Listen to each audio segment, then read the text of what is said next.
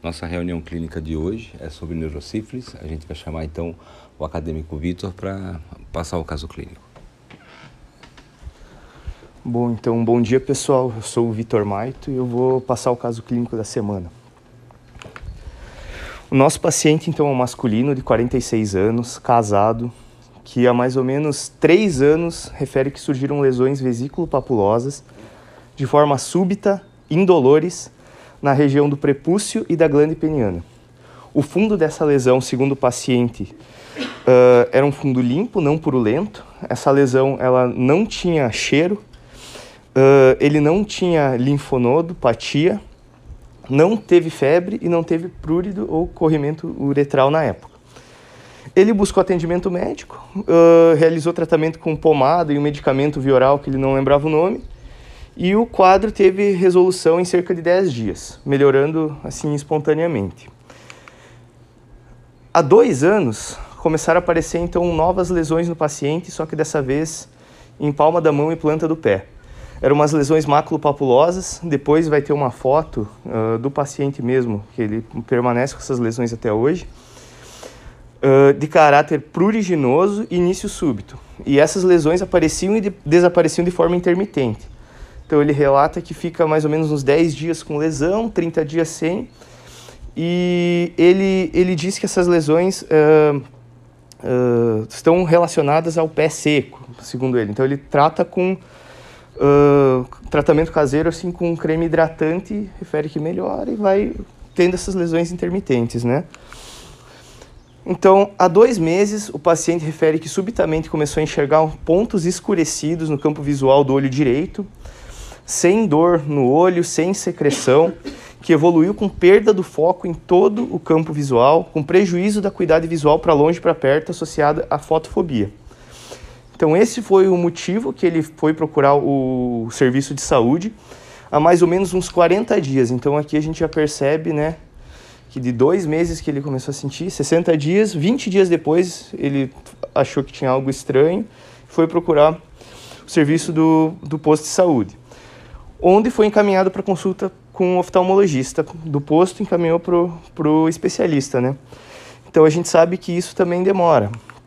Ele conseguiu essa consulta apenas no dia 7, que é uns 15 dias atrás. Então levou mais 20 dias para ele conseguir a consulta.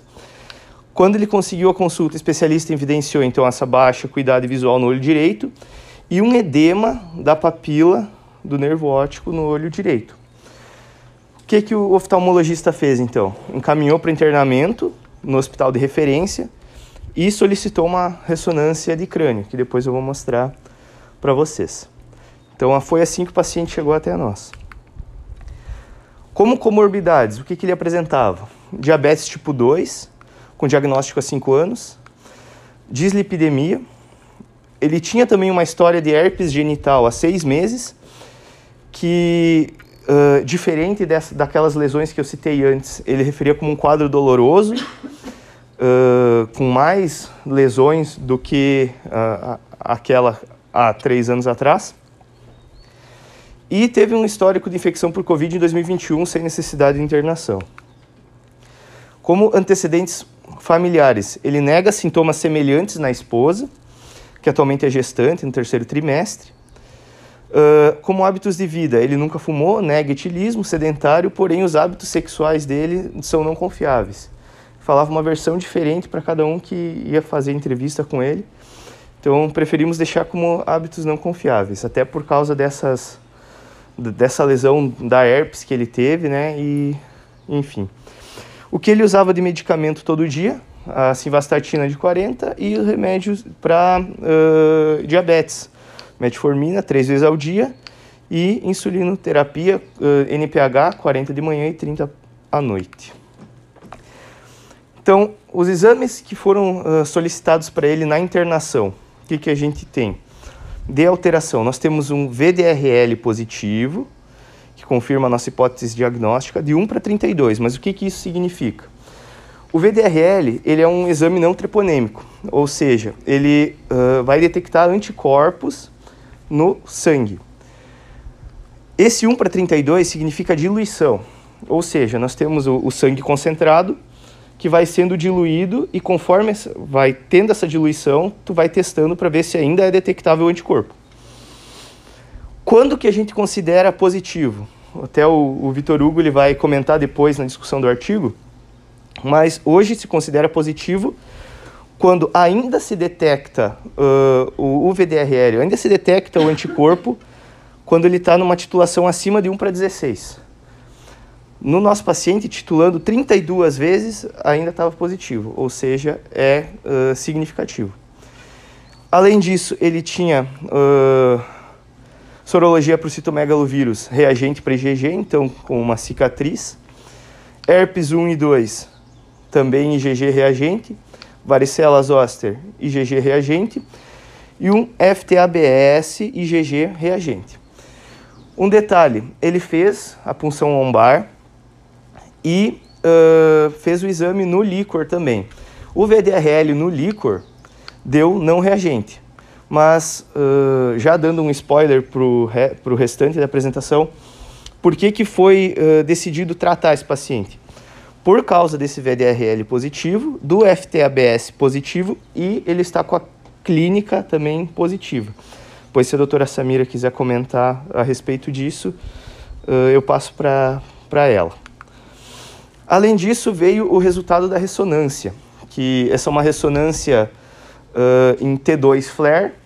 E o que, que a gente consegue observar são focos inespecíficos em substância branca de hipersinal. Depois vou pedir para o Dr. Vicente Maranhão comentar um pouquinho melhor sobre isso para a gente.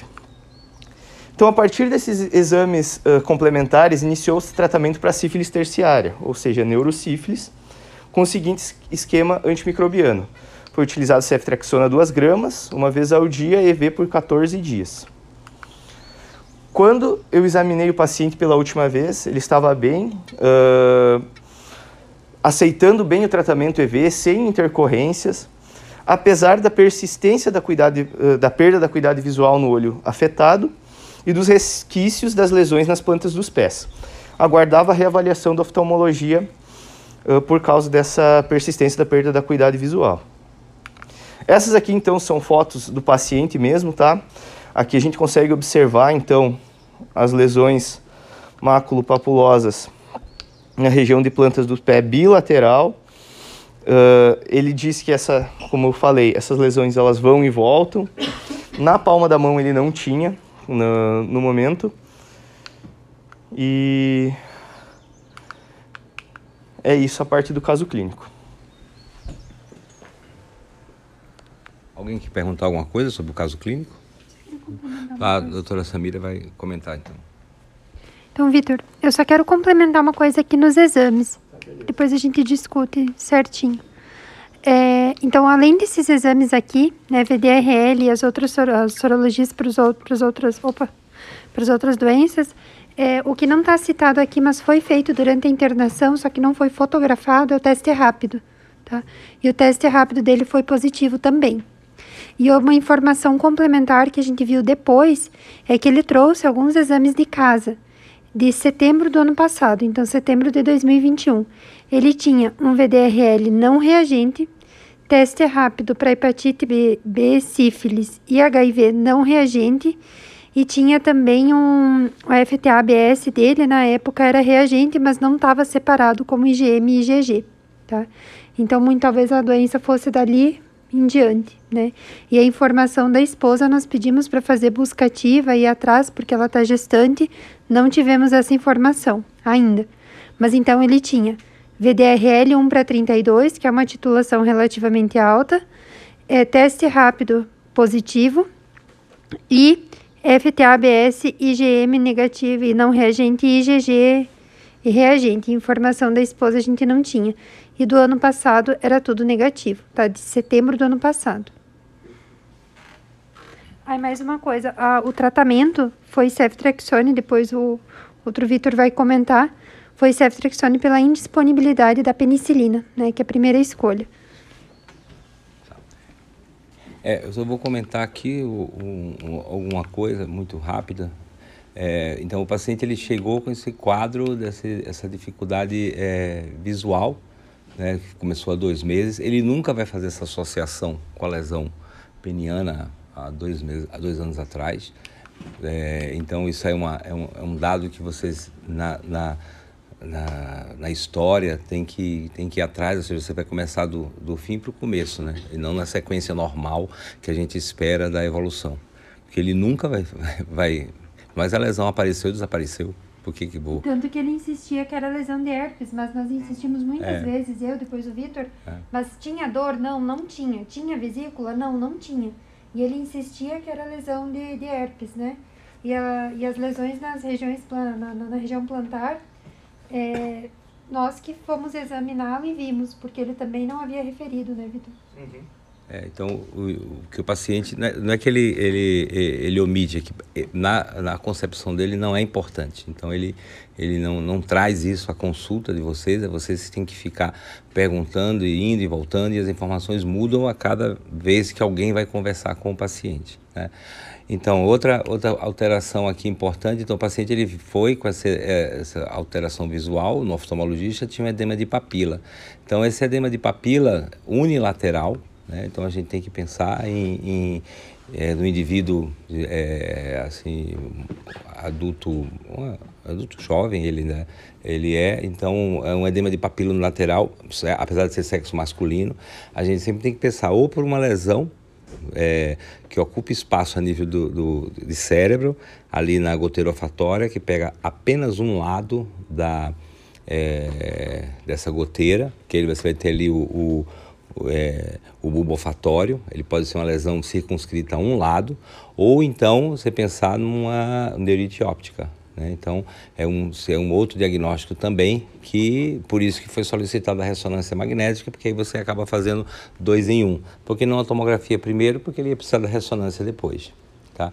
E aí, na ressonância, a, o que a gente o mais importante da ressonância é você ter a, as sequências, né? Mas a, gente pediu só para colocar a sequência T2, a, a sequência FLAIR, porque você vai observar nessa sequência se existe quebra de barreira hematoencefálica, se você tem alguma alteração intraparenquimatosa que justifique um processo inflamatório, um processo degenerativo ou um processo autoimune ocorrendo no encéfalo. O que a gente tinha aqui é algumas lesões branquinhas, é o hipersinal que o Vitor comentou, mas são totalmente inespecíficas. Elas são, são lesões periventriculares, só que quem chega perto vai enxergar bem direitinho.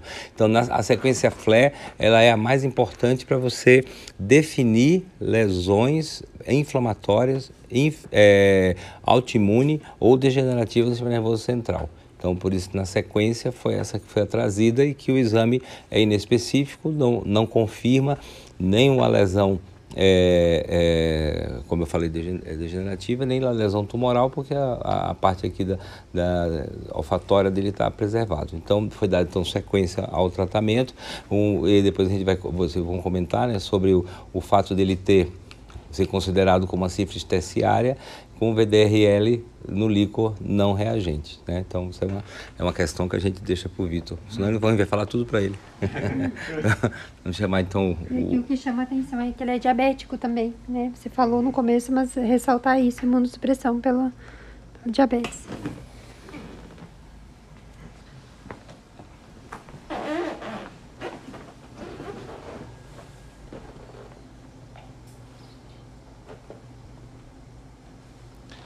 É, bom dia, eu sou o Vitor Hugo, então, acadêmico do quarto ano de Medicina aqui da Oeste, e eu apresento hoje sobre o Protocolo Brasileiro para Infecções Sexualmente Transmissíveis de 2020, especificamente sobre sífilis adquirida.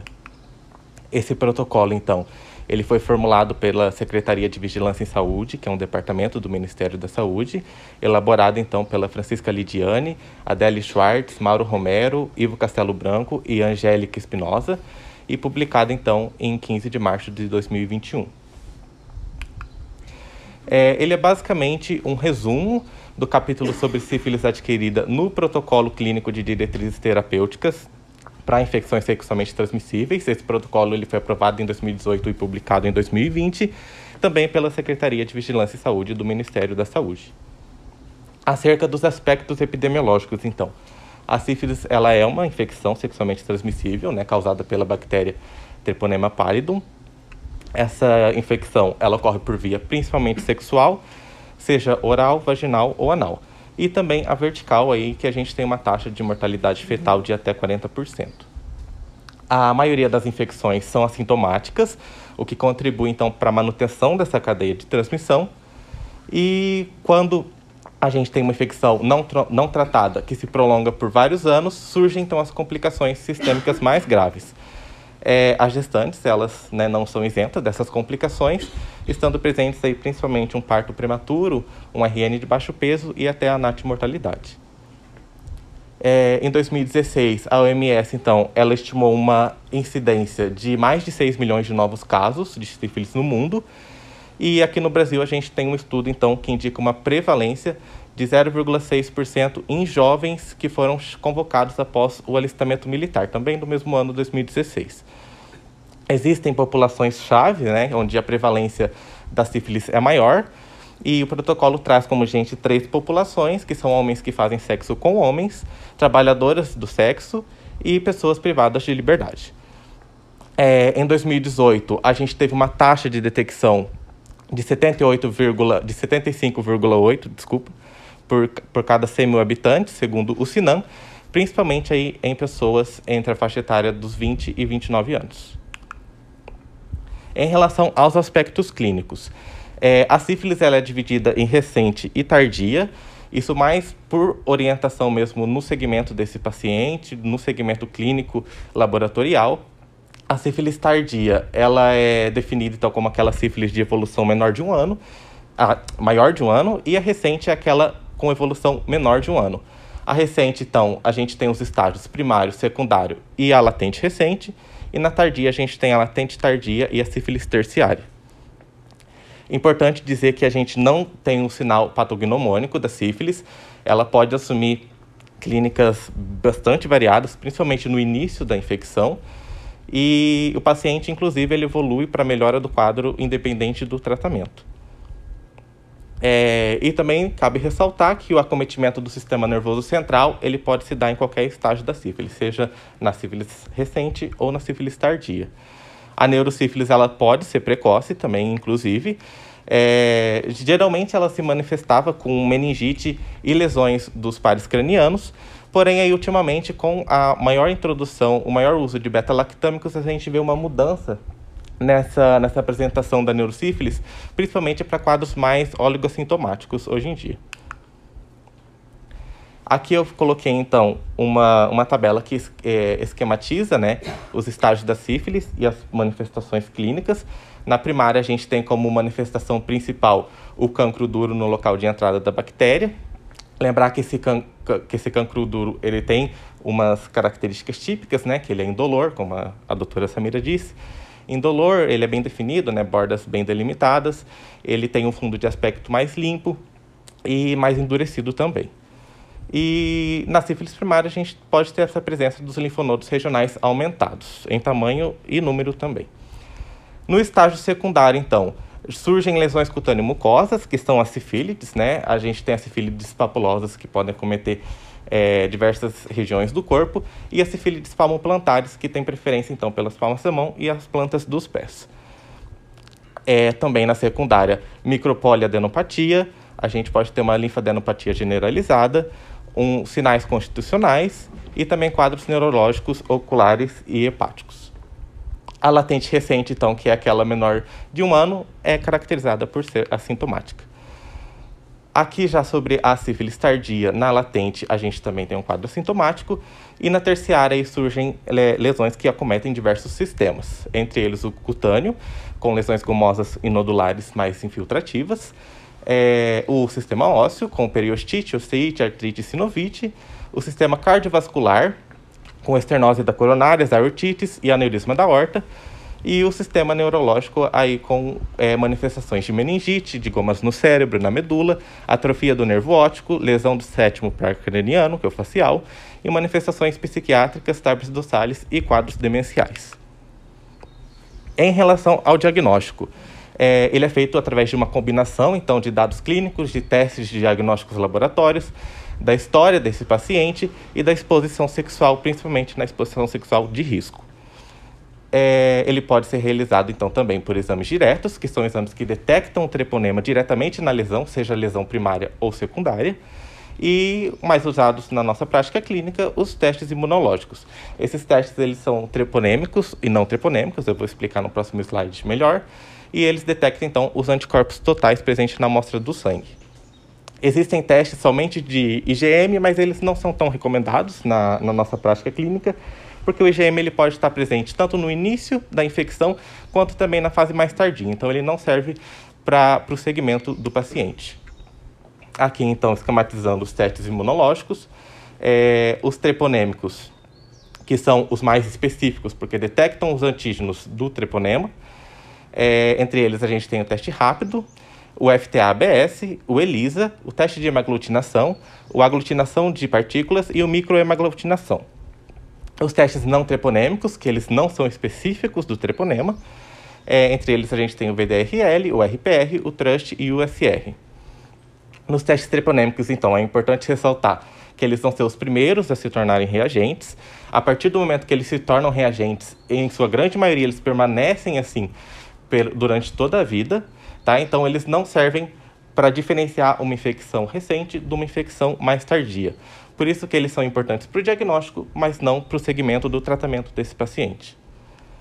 Os testes não treponêmicos, né, como principal exemplo aí o VDRL na nossa prática clínica, eles tornam-se reagentes, então, uma a três semanas depois do aparecimento do cancro duro, que é, do cancro duro, que é a sífilis é, primária, e o resultado desses testes ele vai ser expresso em títulos, né, conforme o Vitor também explicou.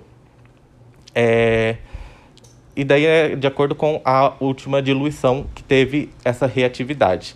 Né? Se, se foi reativa até a diluição de 1 para 32, no caso do nosso paciente, é, assim será no, no laudo. E eles são importantes, os não protoponêmicos, para monitoramento da resposta terapêutica. O VDRL ele vai ser considerado, então, títulos baixos quando tiver uma diluição menor que 1 para 4 e essa, essa diluição ela pode estar presente tanto na fase recente, porque o paciente ainda não desenvolveu uma alta titulação, quanto nas fases tardias, que essa titulação já começou a baixar. Importante também dizer que a gente tem a cicatriz sorológica. A cicatriz sorológica ela está presente tanto no FTA-ABS, né, como eu disse, a partir do momento da infecção, o FTA vai ser positivo durante a vida toda, em mais de 85% dos pacientes. E também é, a gente pode ter uma cicatriz sorológica no teste do VDRL, né, no não triponêmico, tanto em títulos baixos quanto em títulos mais altos. E qual é a recomendação do protocolo, então?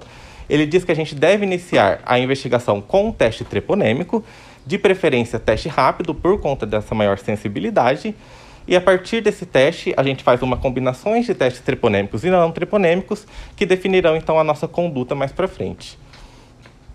Não existe um teste padrão ouro para neurosífilis, então a gente deve basear a nossa suspeita desse quadro em achados clínicos, em alterações do líquido cefalorraquidiano, principalmente a pleocitose, que é uma das um dos achados mais frequentes, e o teste não treponêmico positivo no líquido cefalorraquidiano, que seria o VDRL. Aqui, então, esquematizando essa combinação para definir a nossa conduta eu vou trazer para a nossa prática clínica, né? É, definir o treponêmico como o FTA, que a gente usa bastante, e o não treponêmico como o VDRL. Se a gente tem um FTA positivo e o VDRL também positivo, os dois reagentes, não importa a ordem que foram feitos os dois, é, a gente tem duas interpretações. O diagnóstico de sífilis, ou seja, esse paciente ele está com sífilis, ou cicatriz sorológica. Quando que eu posso dizer que esse paciente tem uma cicatriz sorológica? quando ele realizou um tratamento anterior já documentado. Se esse paciente já teve sífilis, já teve diagnóstico, realizou o tratamento, então esse paciente terá uma cicatriz sorológica com esses dois testes positivos. A conduta, então, quando for sífilis, tratar e monitorar e notificar. E se cicatriz sorológica, orientar o paciente. Quando eu vou ter um VDRL reagente e um FTA não reagente, eu realizo um terceiro teste treponêmico com metodologia diferente se esse teste não estiver disponível, eu avalio o risco, os sinais, os sintomas e o histórico, a probabilidade desse paciente ter realmente sífilis, porque ele pode indicar um falso positivo. O FTA reagente e o, e o VDRL não reagente, ele indica uma cicatriz sorológica. Se cicatriz sorológica eu oriento e na ausência de sífilis também oriento esse paciente. Eu posso ter então um teste não treponêmico, o VDRL, ou um FTA não reagente. Nesse caso, eu só complemento com o segundo teste se eu tiver uma suspeita clínica desse paciente. Se eu não tiver suspeita clínica com esses testes negativos, eu posso já é, concluir que esse paciente ele tem ausência da infecção, ou seja, ele não está infectado. Porém, se eu tiver uma suspeita clínica, eu posso inferir que esse paciente esteja numa janela imunológica, tá? Caso esse paciente, se você suspeite que esse paciente está na janela, você então deve orientar uma nova amostra em cerca de 30 dias. O tratamento da sífilis, então, ele deve ser feito de forma imediata, com a benzilpenicilina benzatina, e ele será feito após um teste reagente, independente da clínica, nessas seguintes situações. Se a sua paciente ela é gestante, se ela foi vítima de violência sexual, ou ele, chance de perda de segmento, se você percebe que esse paciente ele não retornará nas próximas consultas, você também está indicado com um teste positivo começar o tratamento. Se o paciente tem sinais e sintomas de sífilis primária ou secundária, e se o paciente nunca teve diagnóstico prévio de sífilis, também você inicia o tratamento com um teste. Esse teste reagente e o tratamento, eles não eliminam a obrigação do médico de realizar um segundo teste, de fazer o segmento clínico laboratorial desse paciente e também de tratar as parcerias sexuais, principalmente as mais recentes, que eu vou explicar mais para frente o esquema do tratamento. Na sífilis recente, a gente usa aí como o, a primeira escolha a penicilina benzatina, 2 milhões 400, 2 milhões 400 mil unidades intramuscular, dose única.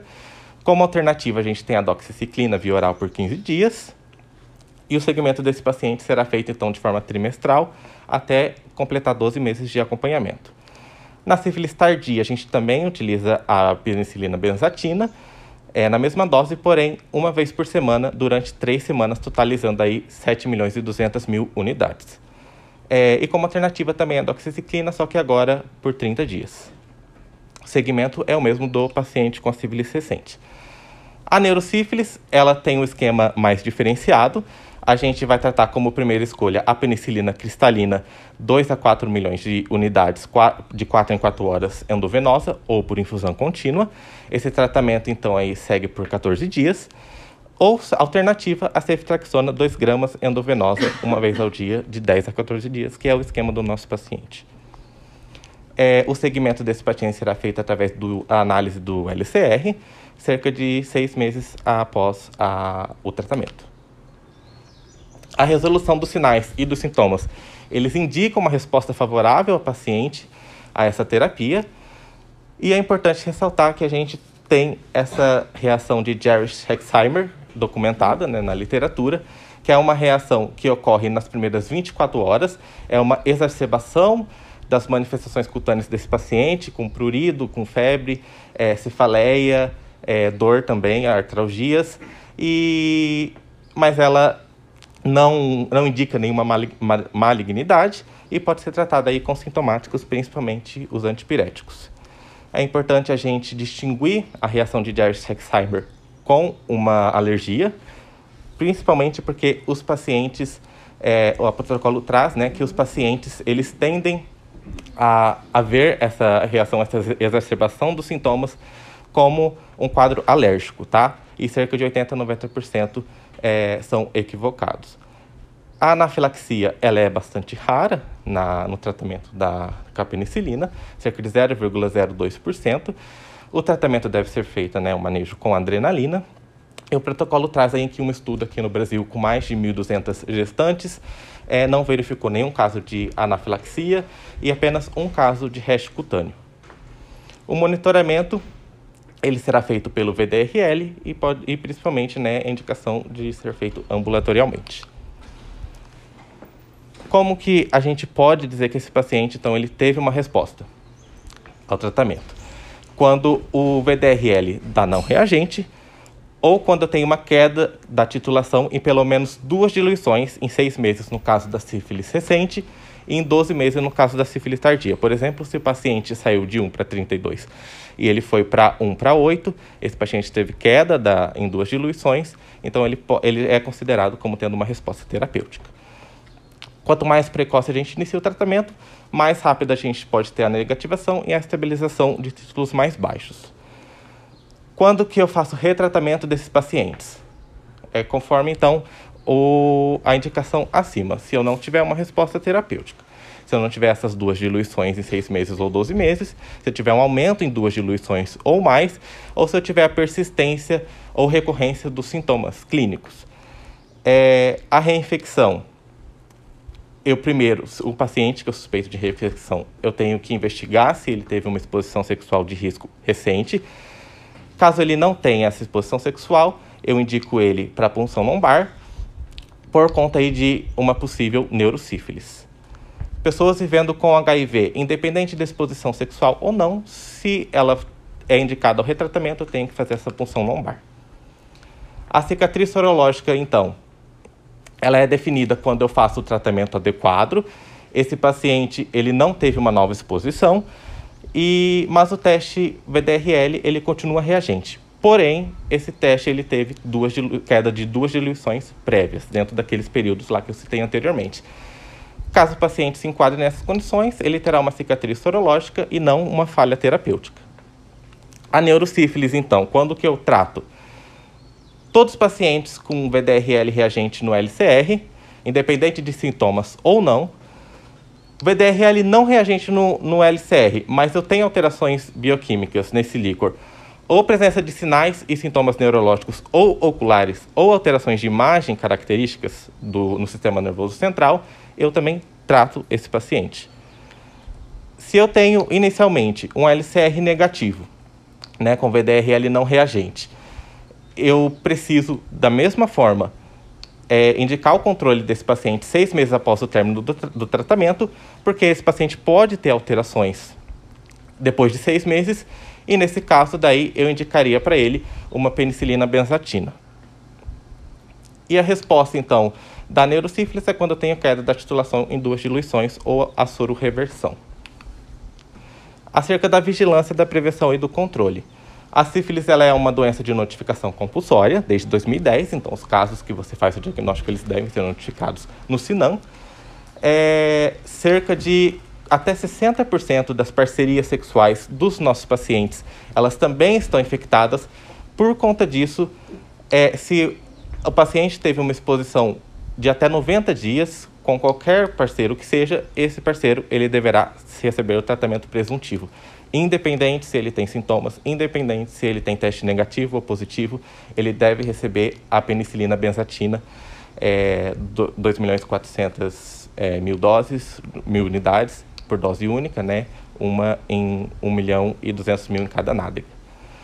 O segmento, então, é a titulação do VDRL, VDRL a cada três meses até o décimo segundo mês. Ou seja, eu faço VDRL no terceiro, no sexto, no nono e no décimo segundo. Populações e situações especiais, eu tenho as gestantes. As gestantes, elas devem fazer o teste na primeira consulta do pré-natal, no início do terceiro trimestre e na internação para o parto. Essa, a gestante com sífilis, ela tem que fazer o monitoramento daí do VDRL mensalmente e não trimestralmente como nosso paciente. Pessoas vivendo com HIV, se ele tiver manifestações oculares ou neurológicas, devem ser indicados imediatamente para punção lombar e encaminhamento daí para o especialista. E lembrar que o, a, o paciente com HIV ele tem manifestações mais distintas da sífilis, né?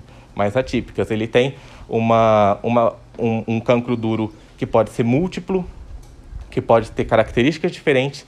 Esse paciente ele tem uma, uma sífilis secundária mais exacerbada, principalmente em relação às lesões cutâneo-mucosas, e a reação de Jerry-Hexheimer nesse paciente também é mais prevalente. Aqui estão as referências do protocolo. E aqui um esquema que a, a doutora Samira me enviou, que ele elucida bastante o, a evolução dos testes treponêmicos e não treponêmicos nos pacientes com sífilis em relação à fase clínica da doença.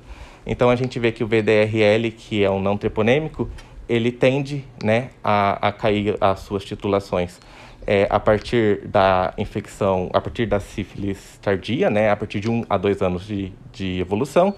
Porém, o FTABS ele permanece reagente aí ao longo de toda a vida. E é isso.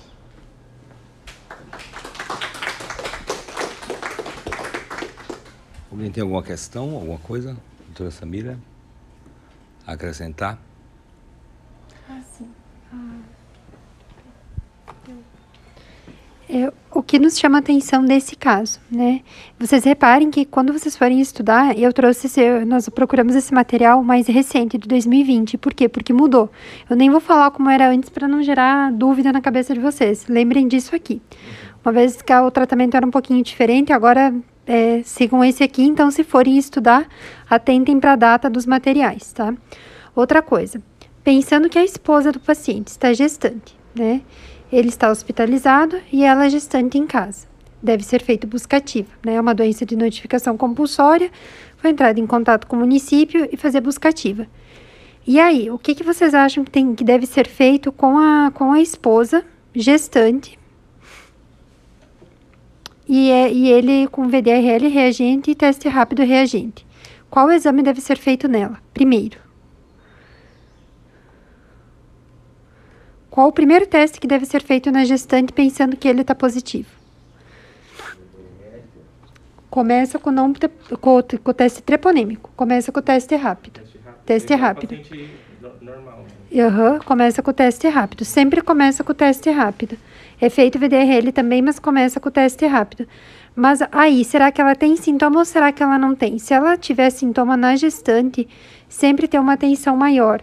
Primeiro, é, às vezes o médico não acompanha como é feito esse teste rápido, não está bem documentado. Então, se houver alguma dúvida, FTABS, né? Faz o segundo, na suspeita clínica, lembra lá que faz um, o terceiro teste, né? É, treponêmico, então FTABS gestante está com dúvida, não só gestante, mas o paciente, você está com dúvida, não sabe se é primária, secundária, se é terciária, trata como terciária, faz as três semanas de, de penicilina benzatina. Uma particularidade, o tratamento do, do paciente e da, da parceria sexual dele deve ser concomitante, senão já não é o tratamento ideal. Então, a data de começo e fim deve coincidir. Então, ela deve estar tratando no mesmo período que, que ele está tratando também né? senão já não é o tratamento ideal. Dele, desse paciente foi escolhida a ceftriaxone pela indisponibilidade da penicilina, tá? Mas a primeira escolha sempre seria penicilina. Não estava disponível no serviço, então por isso que foi optado pela, pela ceftriaxone. Então, lembrar, paciente é, positivo, paciente tem sífilis terciária, né? Qual, por qual foi o critério de tratamento dele? Do paciente do caso. Por que que nós tratamos? Neurológica, que não é uma manifestação, neuro, uma manifestação comum, né? O papiledema. Então, por isso que foi iniciado o tratamento. Ele tinha um VDRL reagente, FTABS reagente com teste rápido reagente e manifestação neurológica. Trata como neurosífilis, tá? E a, gesta, a parceira deve ser investigada com certeza e sempre com cuidado especial, principalmente por ser gestante. E lembrar do tratamento concomitante. Não adianta tratar depois tem que tratar no mesmo, no mesmo momento, porque o risco de reinfecção é muito grande, tá? Uma observação que o, que o artigo faz, que o protocolo faz, né, na verdade, né, em relação à gestante, é que ela não tem esquema é, alternativo, né? Tem que ser a penicilina benzatina. Então, se ela tem alergia, você poderia até estar indicando uma dessensibilização para essa paciente, porque Sim. tem que ser a penicilina. O motivo disso é porque a penicilina ela passa a barreira e trata o bebê também. Uhum. Na gestante deu a alternativa, pergunta de prova, já vi, já vi várias questões sobre isso. É, gestante tem alergia da penicilina benzatina, a alternativa é dessensibilização, não é escolha de outro, Sim. De outro antibiótico. É, lembrando a vocês apenas o seguinte, que a, a, a sífilis é uma doença milenar, né? já veio da época dos escravos. Sempre foi tida como a doença do mundo, sempre foi tida como uma doença da, dos excluídos, né? dos, dos carcerários, dos, das prostitutas e prostitutos. É, e esse perfil epidemiológico mudou né? na, na, no, na, nos últimos anos, nas últimas, últimas décadas. Então, hoje em dia, a sífilis ela novamente está sendo prevalente mas não em, em nessa, nesses grupos etários ao contrário, nos grupos de poder aquisitivo melhor, de pessoas mais informadas, uhum. adultos jovens, como esse trabalho mesmo colocou. Né? Então, essa é o, é, o, é, o, é o foco. A gente vê isso numa crescente. As queixas que a gente também pensava no passado, a gente identificar na literatura, quando você vai estudar sífilis, vai falar sobre mal de pote, goma sifilítica, tabes dorsales, isso aí vocês não vão ver por conta da, da, facilidade de tratamento e tal, isso não vão ver. Mas você começa a ter outra gama de, de, de sintomas relacionados a sífilis. Sintomas esses totalmente inespecíficos, mialgias, é, um quadro demencial, é, você ter paciente que tem uma, uma certa é, dificuldade de locomoção, então você já começa a ter, você tem que pensar que entra no diagnóstico diferencial a sífilis pedindo um VDRL. Então, no, é o screening mesmo de de demência já está também o, o, o VDRL. E a gente sempre tem a, a, achar que o idoso não vai ter sífilis e ele tem sífilis. Então, isso aí a gente tem que ter, tem que ter em mente, como o idoso também tem HIV, então a gente tem que ter é, isso em mente e, e, ter uma, uma visão mais aberta é, e não apenas pensar nos grupos e, e discriminar a doença é, sifilítica, porque realmente ela é, é, bem atual. A gente vê o pessoal da maternidade, se você conversar com o pessoal da pediatria, está é, cada vez mais positivo, mesmo com todo o pré-natal, mesmo com tudo isso aí, tem uma, uma, positividade grande. Não, não espere que a criança venha nascer com aquela fronte olímpica, aquela, aqueles quadros de, de, de descrição antiga, isso não mais existe, isso não vai mais acontecer mas a gente tem que estar atento à nova evolução da doença. Tá? Alguém tem alguma, alguma questão? Não? Então a gente encerra a, a nossa palestra do dia de hoje. Obrigado a todos.